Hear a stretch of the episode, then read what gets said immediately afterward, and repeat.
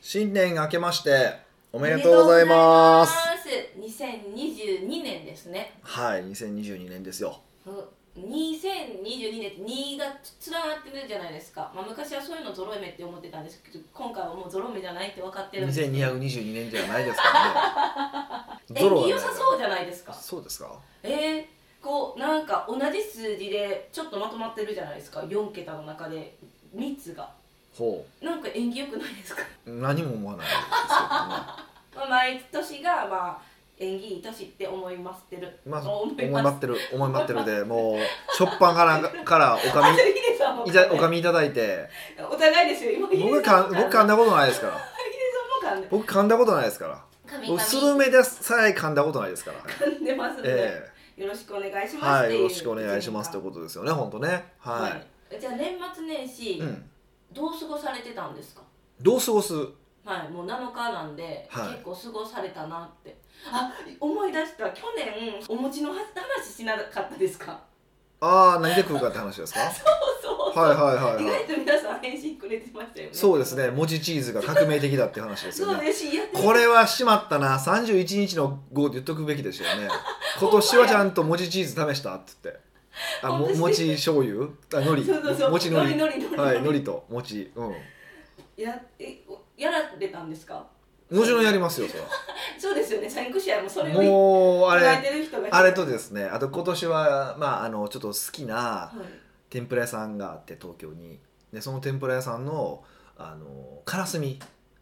はいを買いましてですねあれそれなんか去年もから去年も買ったんですけど、はい今年も買いましてきょ今年は違うお店なんいですや同じ店ですよおおでそのからすみをこう薄く切ってですね、はいそれをこうお餅に挟んで食べるっていうのを やっぱ幸せですよねーえそうなんですね、はいはいからすみ美味しそあそこのからすみはてかあんた食べたじゃないですかうやっぱそうですよね、はいあれねえ天ぷらじゃなくてそのまんまのからすみの方が私はすごい気に入りましたあそうなんですかえ2個くれましたよね最初に揚げてない天ぷらそう揚げてない揚げてないいあかのらすみからすみと揚げた後のからすみですよね、うんもう美味しかったですえあれ私も欲しい もう遅いわってむちゃくちゃ高いいよ そうちなんでなすみかにまああれにちょっと焼きほぐしっていう、まあ、ふりかけみたいなのとえっ、となんか野菜だれや食べた覚えてます、い途中で出てきたじゃないですか、はいあのタレついてるセットでえっ、と4万円しますええそれやったらもうそこ食べに行 きますえいろんなの食べて4万円払うえなかなかえぐいですねそうそうそうそうなかなか高いんですけどえもうそんななんか付属品って言ったらおかしいですけど、うんもうからすみだけでじゃあいいってなるでも多分2万ぐらいちゃうか高すぎるなだからあそこ高いですよねいやでもそれのお餅もすごい豪華なお餅ですけどねそうそうそうそれをこうちょいちょい食べるのがやっぱ至福ですよねやっぱああいう最高のものをこう食べるっていうのはありがたい話ですねうで年末今回ねあの年末にあのコンサート大学の鈴木健二さんもあのなんていうんですかおせちを豪華なあれおせちなんですかあれおせおせちはおつまみセットみたいな感じですよねおせちにしましょうだって年末にもらってるから、いやいやそれは違うけどまあ おせねちセットって私が言っときます、酒飲みセットをいただきまいしてただいて、はいはい、はいもうなんか豪華に過ごさせていただいてそうですよね、ありがた好いきなありがたい話ですよ本当プレゼントプレゼントっていうかね なんかい年末行ってねすごい美味しかったから北岡さんに食べてほしいって言って行っていただいてなぜかみかまで送られて きていやいやなぜかとかやめてく ださいありがとうございますって、ねで豪華になんか過ごしましたねうんはいそれもかっこいいですよね自分が食べて美味しかったから送るみたいな、うヒんデさんもよく言ってますよねお中元とかお歳暮とかをやめなさいみたいな、まあそう良かったものとかをお裾分けする方がいいよねって話ですよねそれ体験して、うんほんまそうやなんか嬉しいなって思いああましためちゃくちゃ確かにななんか昔その話いくとなんかちょっと思い出したんですけど昔あのクライアントと北海道に遊びに行ったんですようんうんで結構い北海道の居酒屋さんであのーうん行ったんですよでその時に、まあ、その当時ほらじゃんけんで払うって流行ってた時期あったじゃないですか僕ら、うんうん男気じゃん負け負けたやつが払うんで資本主義じゃんけんなんですけど負けたやつがどんどん負けていくっていうで乗るっていうそこでじゃんけんしてまあそのクライアントさんが負けたんですよその時はそのほんまにその人が払うのそうそうでクライアントさん払ってくれたんですよでその後にあれなんかおせちのパンフレットが貼られててでレジの人がおせちもの袋持ってきてあのそのパンフ持ってきて「おせちじゃんけんいっちゃいます?」って言っておせちじゃんけんしたんですよめっちゃ面白でいまだ僕勝ちましてですねえそのくらい同じくらいあんとかも来たんですかそうそうそそうそうであの2人で行ったんであそうで二分の一そうじゃそなう いそうそうそうそうでお正月にですねそのおせちが届いたんですけど、うんほんままずかったんですよもう嫌やそれは嫌やでもまあ印象として残るそうで新年早々まずかったですっていう LINE をまあその方に送ったっていう、まあ、それそれでちょっと思い出したんえですけどすごいストレートに言いましたねなんかありがとうございますいやありがとうございますと幸せにあのまずいおせち食べましたって送りました家族揃って幸せにまずいおせちを食べましたってえよう送りますねよかったですって来たんですかなんかもう覚えてないからねそうですねなんかそで、まあ、そこまで含めてのコミュニケーションなので、まあまあまあまあ、はい、そうそうそうそんなんもありましたけどねうんだからねおせちってでもほんまおせちって美味しくないですよねえどうなんですでもおせちってあのその家族のお母さんとかが作るっていうイメージなんですけどもともとはそうでしたよね、はいあの作って、まあ、要は三が日その家事しなくていいようにっていうあそういうもともとそういうことらしいすですよでももう今なんか2日からなんでなんやったら1日からスーパー開いてますから、うんうんうんうんもう儀礼的なものになってるうんしなんか結構おせちは買うもんやみたいなイメージがあるんですけど買うほど美味しいかと思って、あーありますねそうだか確から去年あ今年かあ去年か去年の正月にあの、まあ、多分日本で一番予約が取れないと言われているお寿司屋さんがあってそのお寿司屋さんのおせちも食ったけどまずかったもんね、にえうん言ってもいいんですかそんなことおそうまずかったし、ね、ちょっと時間経ってもすぐカビカビ生えてくるし、えーおせちの意味と思ってでそれが何かそうそうそう三が日食べれるんちゃうんそうかそいうってそうって感じでしたけどねへえうんだからその大変やなってだからおせち作らなきゃいけない仕込みとかもしなきゃいけないじゃないですかそうですもね大変すぎてあれはなんなんやろみたいなあのあれじゃないですかだからあのー前回年末に喋ったあの3ヶ月分の仕事をやっといたらその間楽だよね3ヶ月楽だよねっていうのと同じ仕組みじゃないです か1日むっちゃしんどくおせち作ったら3日楽だよねっていう構造だったんでしょうね本当はねあー今なんてその2日目からなんかしゃぶしゃぶしたりすき焼きしたりとかなんか鍋とかないるじゃないですかやもうそうですよねその方がいいもんねよしなんか家族集まってもそねう結局いっぱい人が集まるからまかなえないじゃないですかおせちだけでそうそうそうそうってそなうるとどないなんていう、まあそうそう家族集まってカニパーティーとかフグパーティーとかしたいですもんねそうそうそうマジでねうそうそうだからあ今年皆さんできたんですかねなんかこの2年間ぐらいコロナで集まることを結構自粛というかねしなかったところも多いと思うんんですけそどっか確かにねはい全然うち気にせんと集まってたけど いや私も金銭と集まってた、あはいでも親族は2年ぶりでしたあああそうかそうかあなたとかもう一族老頭集まりますもん ねなんかねうんうん人数が多い武士かみたいな感あ天眼のって言ったらおかしいんですけど、うんうんあえてやっぱいいなって思いました何なんですかねこう会えるけど会えない方じゃないですか今まで近い距離で住んでるからみんな会えるのにうん会えなくて、まあうん連絡とかも取り合うけどやっぱリアルに皆さんと会ったら全然違うなっじてですねいうああそうなんですねそうか思わないですか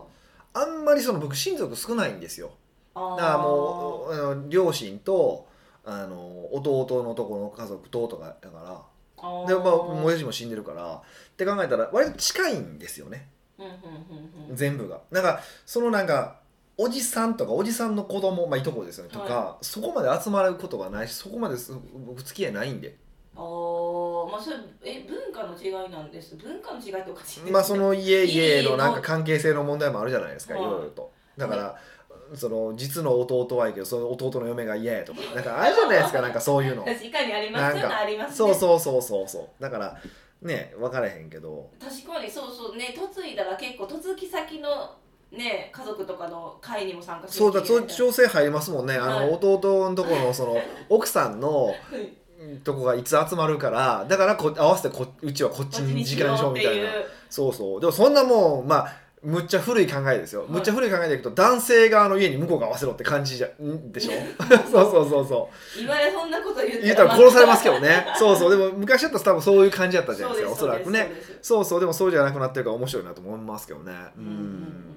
んなのでそういう楽しいお正月を私は過ごしたんですけどあそうなんですヘイねさんは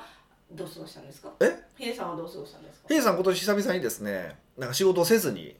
うわ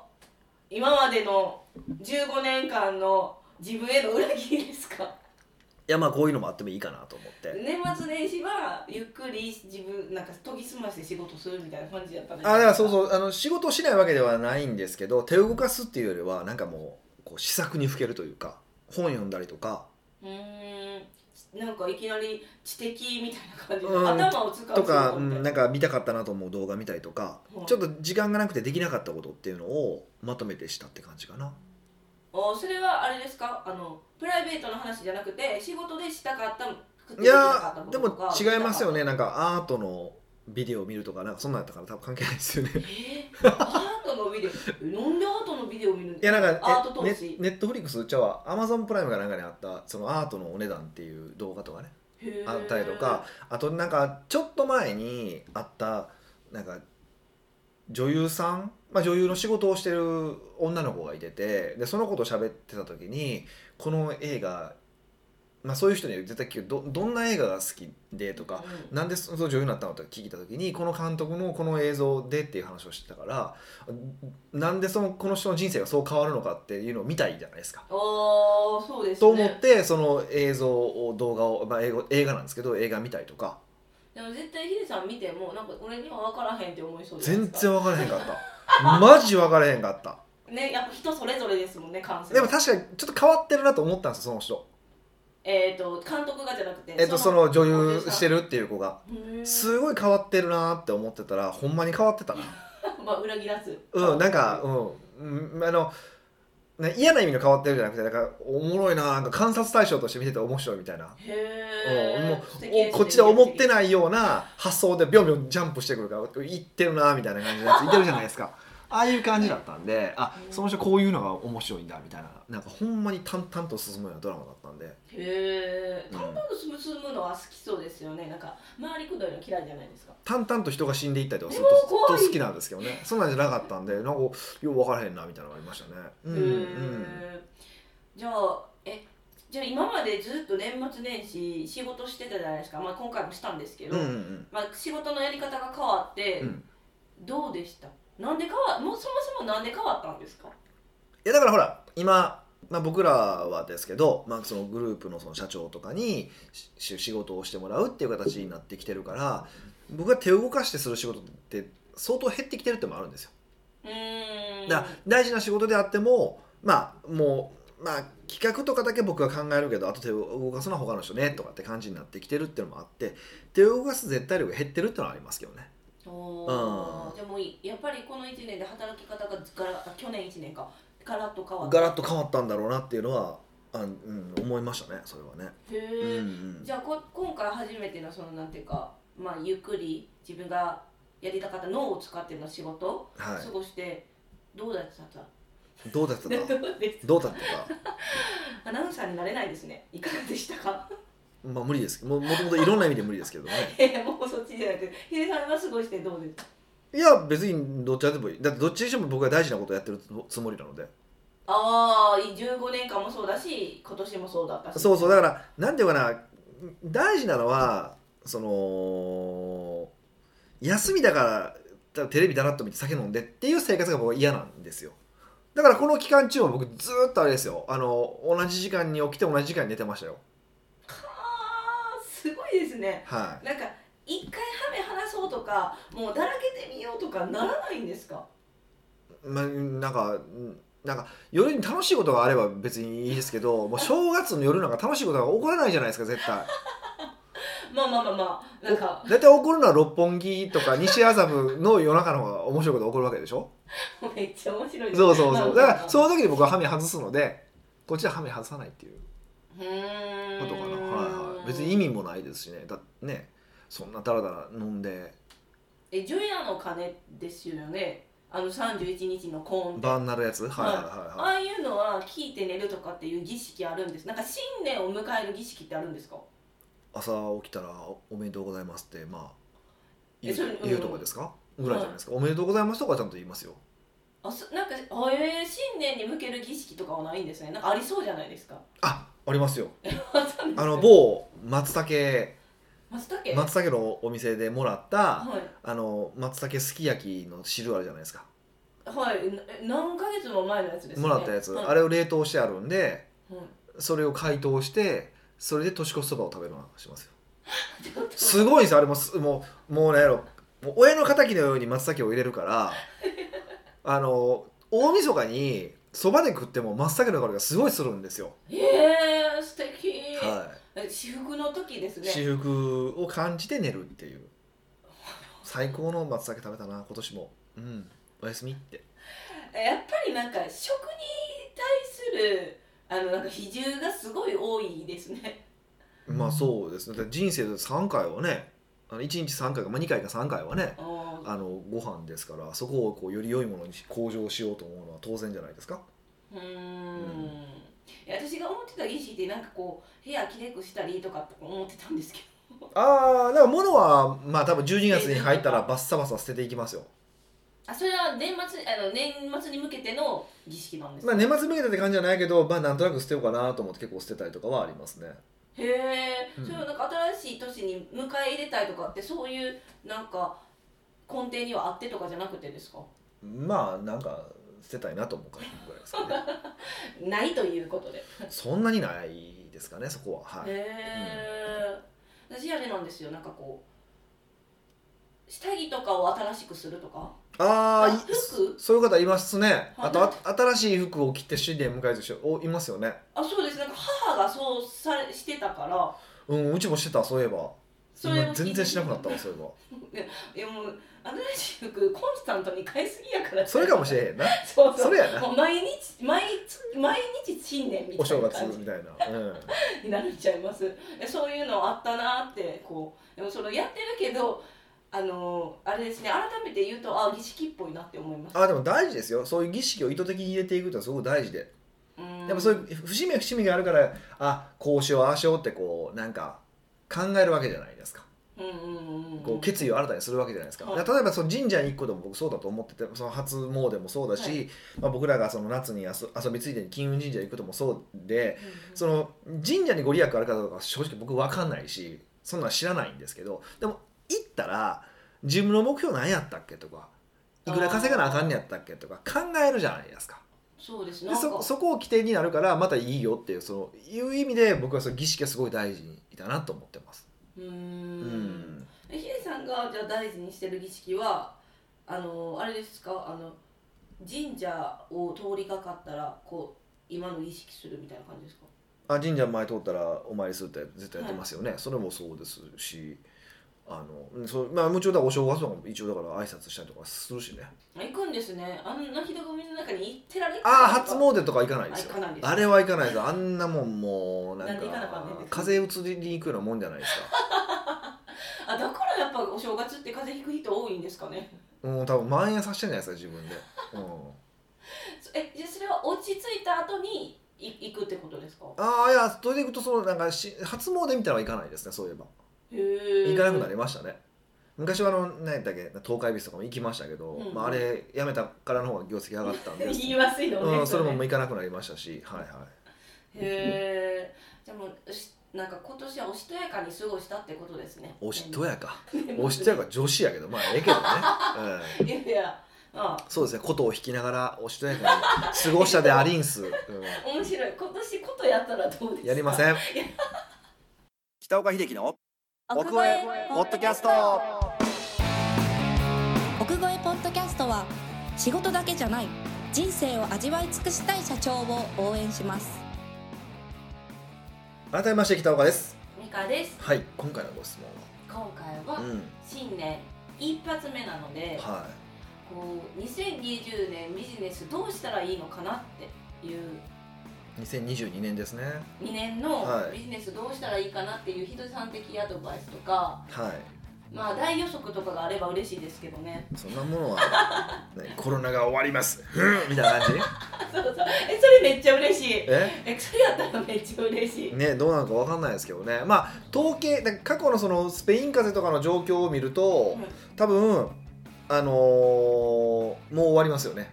えー、今年終わりますよねあれさ多分 3, 3年ぐらいで一応収まったというかなかった ことにししたしたんですしたのでそうそうそうまあだ今回もなかったことにそうそうなかったことにするんかなっていうのはなんか思ったりとかしますけどね実際どうなるかわかんないですけどねえー、こ今年ももうまだなんていうんですか正常には戻らなさ戻らない感じですか生活いや そんな知らんよ戻らない感じですかってなんか俺政府関係者ちゃうから知らんよそんないやたなんだスペイン風邪とかを見たら今年ぐらいに一応終わらせるんじゃないかっていう感じがするよねっていうぐらいなのでうんで別にそれに基づいて動くつもりもないしあそうなんです終わらないいかもしれないし終わるかもしれないしっていうスタンスで動くからうちは、おうおん、ー、えビジネスとか皆さんされてるじゃないですかもちろんリスナはいはいはいーは、は今年どうなんか戦略立てるんかなと思っていなんかいやそうそうそれねだからもちろんなんかコロナがすごくトピックとしては大きいから、い僕はずっとそればっかこう意識しちゃうんですけど、もっと意識した方がいいことってありましてうんえあるんですかええ あるんですかやっぱりめっちゃそれに左右されてる自分がいるんでもっと長期トレンドで重要なことがありますよえー、なんですか人口が減ってるんですよ日本の日本のうんでえっとまあ実際減ってるのは2008年ぐらいから減ってるんですよあそ日本の人口で減ってるんうですよえーでごめんなもさいまあなんで問題になってないのかっていうとそのベビーブーマー世代え何の世代ですかはえっと一番そのバッて人が生まれた世代があって、でその人たちがまあ言うてもまだお金使う世代だったわけですよでもその人たちがもう高齢者後期高齢者に入るのかなで高齢者にこう入っていくとお金使わなくなるじゃないですかうん、まあ、え行動範囲が狭いそれが狭くくなるからあんまお金使わなくなるじゃないですか、うんまあ、ある程度ですけどねただ、まあ、ちょっと昔の高齢者と違うからあのなんていうかなバブルとかも経験してるのでこう上質なものとかお金を使うことに対してあんまり偏見とかがないので使うとは思うんですけど、まあ、とはいえ人口が減っていくっていう事実はあるじゃないですかで今その多消費世代って一番お金を使うと言われてる世代が、えっと、ベビーブーマージュニアその人たちの息子世代、息子娘世代僕がちょっと上ぐらいなんですけど45以上ぐらいの方かな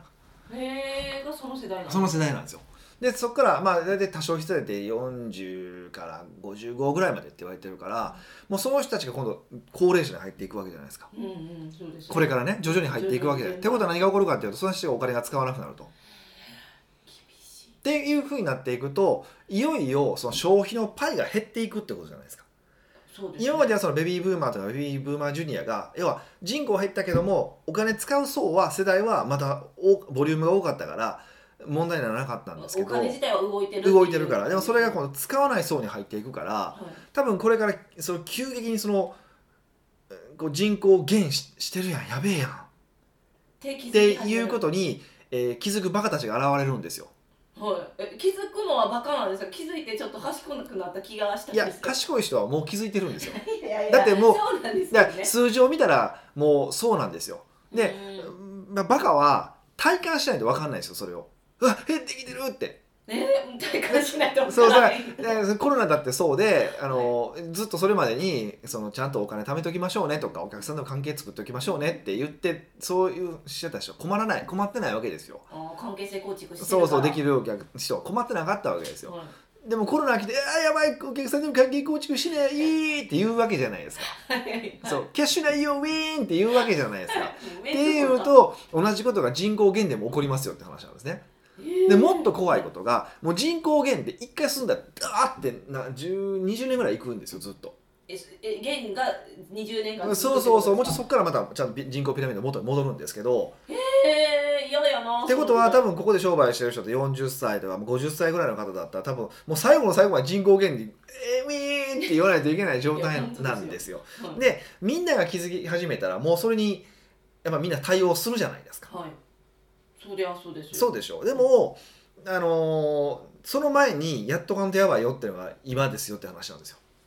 おーで多分政府にまだそうそのウまだィ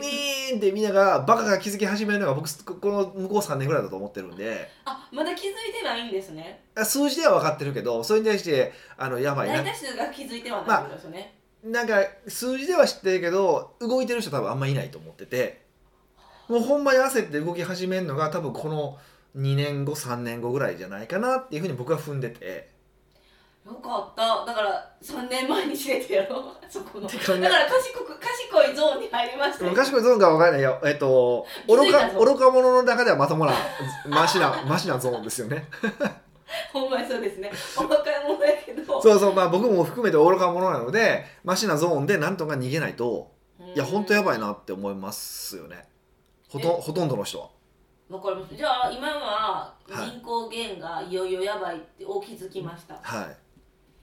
でもやることってヒデさんがさっき言ってたことですかあのお客さんとの関係性構築とキャッシュ貯めとくってことですかまあもちろんそうですよねだから一番簡単な要は少ないお客さんでちゃんと収益上げられるようにしておく必要があるよねっていうのがまずい一番ですよね少ないお客さんで収益を上げるってことはやっぱりその少ないお客さんかとの関係性がすごいあらなあかんって思ったんそですうけだどから関係性を作らないといけないそれはそれは単価を上げるとかはいうあのリピートを増やすってことが一番メインだと思いますけどーんそこを頑張らなきゃいけないよっていうのがまずそうそうまあまあ大散々今まで言ってきたことなんですけど、変ですねはいあのを本当いよいよちゃんとビジネスモデルにしておかないと知らんよっていうもう3年後に「どうにかしてくださいよウィーン!」って言うけど知らんで俺っていうマジでいやウェーって行きたい知らんよって話だからえならないように今じゃ心をそうそう改そうめいてやもうマジ焦ってくださいね本当にウィーンって知らんよって話でちょっとウェーンが面白す言ぎいたいだてけなんですけど本そうそうそうでも本当にやばいよっていや聞いたことって当にいよいよやばいですよマジでうんマジでやばいですよえやばいのはもう分かりましたよ、うん重々重々プラスお客さん減るだけじゃなくて働く人が減りますからね当然ってことはえー、そうですねそうよもう働く人をが減るってことはあの少数制になるかも希望を持ったらって思ったんですけどいやだから少数精鋭で経営できるようにしておかないと今まで人の数で稼いでたようなビジネスもあるわけでそうなると人がいないから稼げないよウィーンってなるんじゃないですかもうウェーン と出たねあだからそういうようにできる準備をしなさいってことですねそうそうそうそう人口減になっただもちろん今ではすごいふわっと喋ってるし別に、ね、こう細かく喋るつもりもないんですけどここではだからあの人口減でまあそういうのお客さんが減る従業員減ることはわ分かると思うんですけどどういうふうなあの影響が自分のビジネスににこうあるのかっていうことをちゃんと考えてうんでそれに対して何かこう対応をする何をしないといけないから対応しないとあかんよねっていうことなんですよ。うーんいやむしろそれ年末年始考えとかへんかったらあかんかったんちゃうんって思ってたんじゃないですかもうたたてたですか。じゃ ないですか、はいはい今日はい7日なのにいや全然でもすぐ答えてる話じゃないと思いますし、そうですねう、ん、そんなすぐにどんな影響が出るかって簡単に全部出る話でもないから因果関係って複雑やからうーんだからちょっと考えてあのちょっとずつでいいから、まあ、そういう対応するような行動を取ってほしいよなって思いますけどね本当本当にいよいよやばいですよ、うん、はその考えるじゃないですかい、考えますねでもその考えてる時も時間は過ぎるじゃないですか過ぎますねだからこうね焦ってくるじゃないですかうんうんないつまでえ大体3ヶ月間とか決めて考えた方がいいんですかうんまあ、考えた方がいいのはいいですけどねまあでもか切ったからと言ってから答えが出るんかっていうそうそうそうそうそうそれはありますよね、へえう難んしいな、うんこういうのってまあまあもちろん社長の仕事じゃないですかでも社長で一人で考えるものなんですかまあ、もちろんいろんな話を聞かないといけないと思いますけど最後は社長だけが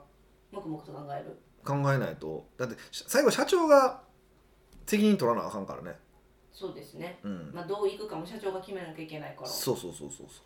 へーえー、じゃあもうねちょっと怖いなうちえょっと怖いなってえ考えなきゃいけないんですねでも考えなきゃいけないって思っても何を考えなきゃいけないんやろうってなっちゃいますけどああ確かに確かにえだから、えっと自分のビジネスにどんな影響があるのかあのげ人口減になった時にそうそうそうそうそうまあもうちょっと言うとだからビジネスによっては人口減関係ない人もいてるんですよおーやっぱりですかぼそうなんだ僕らの周りでもまあ何人かいててむしろあの自分の対象客が増えるという人もいてるんですよ人口減でえ例えばどうなんですか例えば高齢者を相手にしてたらはい僕が高齢者が増えていくわけじゃないですかせやじゃあかそそうですねそうそうやしなんていうか地方だったら減るけどあのー年やったら年やったら増える可能性もありますよねでそういう人口予測が全部出てるからいろんな市町村とか見てもらったらあーだからそういうのもちゃんと考えなきゃいけないっていそうそうなそうなんですよそうなんですよへえヒデさんはかもう考えてるんですか、まあ、だってこれで話題を出すってことはその前からずっと思ってるってことですよまあ、一応考えてるつもりではありますけどねどこまでそれがこういできてるのかどうかってのは分かんないです正直あそっかでもその一番最初に言ってたそのキャッシュと関係性構築はずっと言ってるからずっとやって意きた識してるつもりりではありますけどねでもそそれもねだからなんていうかなちゃんとねみんなにとって僕が、うん、必要な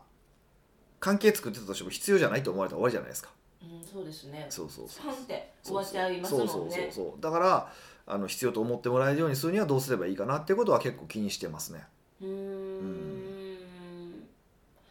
えじゃああのあれですか今年やっとけばいいというより、まあ、やややりやらなきゃいけないいやもう本当にねあの勝負の年に来てますよっていうことかな言いたいことは勝負のもう年本当にマジでマジでえーうん温度差すごいですねだ僕から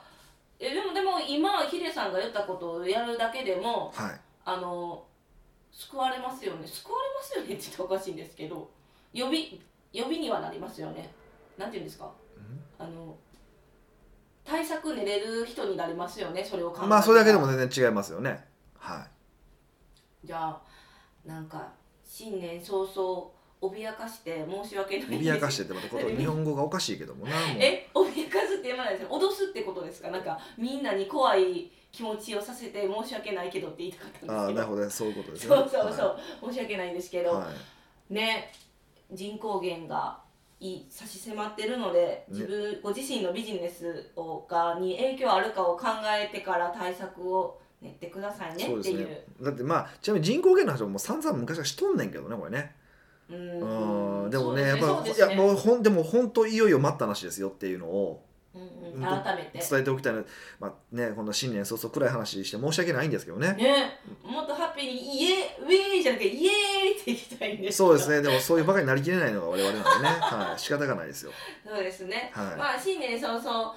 ちょっと暗かったかもしれないんですけどまあ来週からは引き続きねもう通常通りの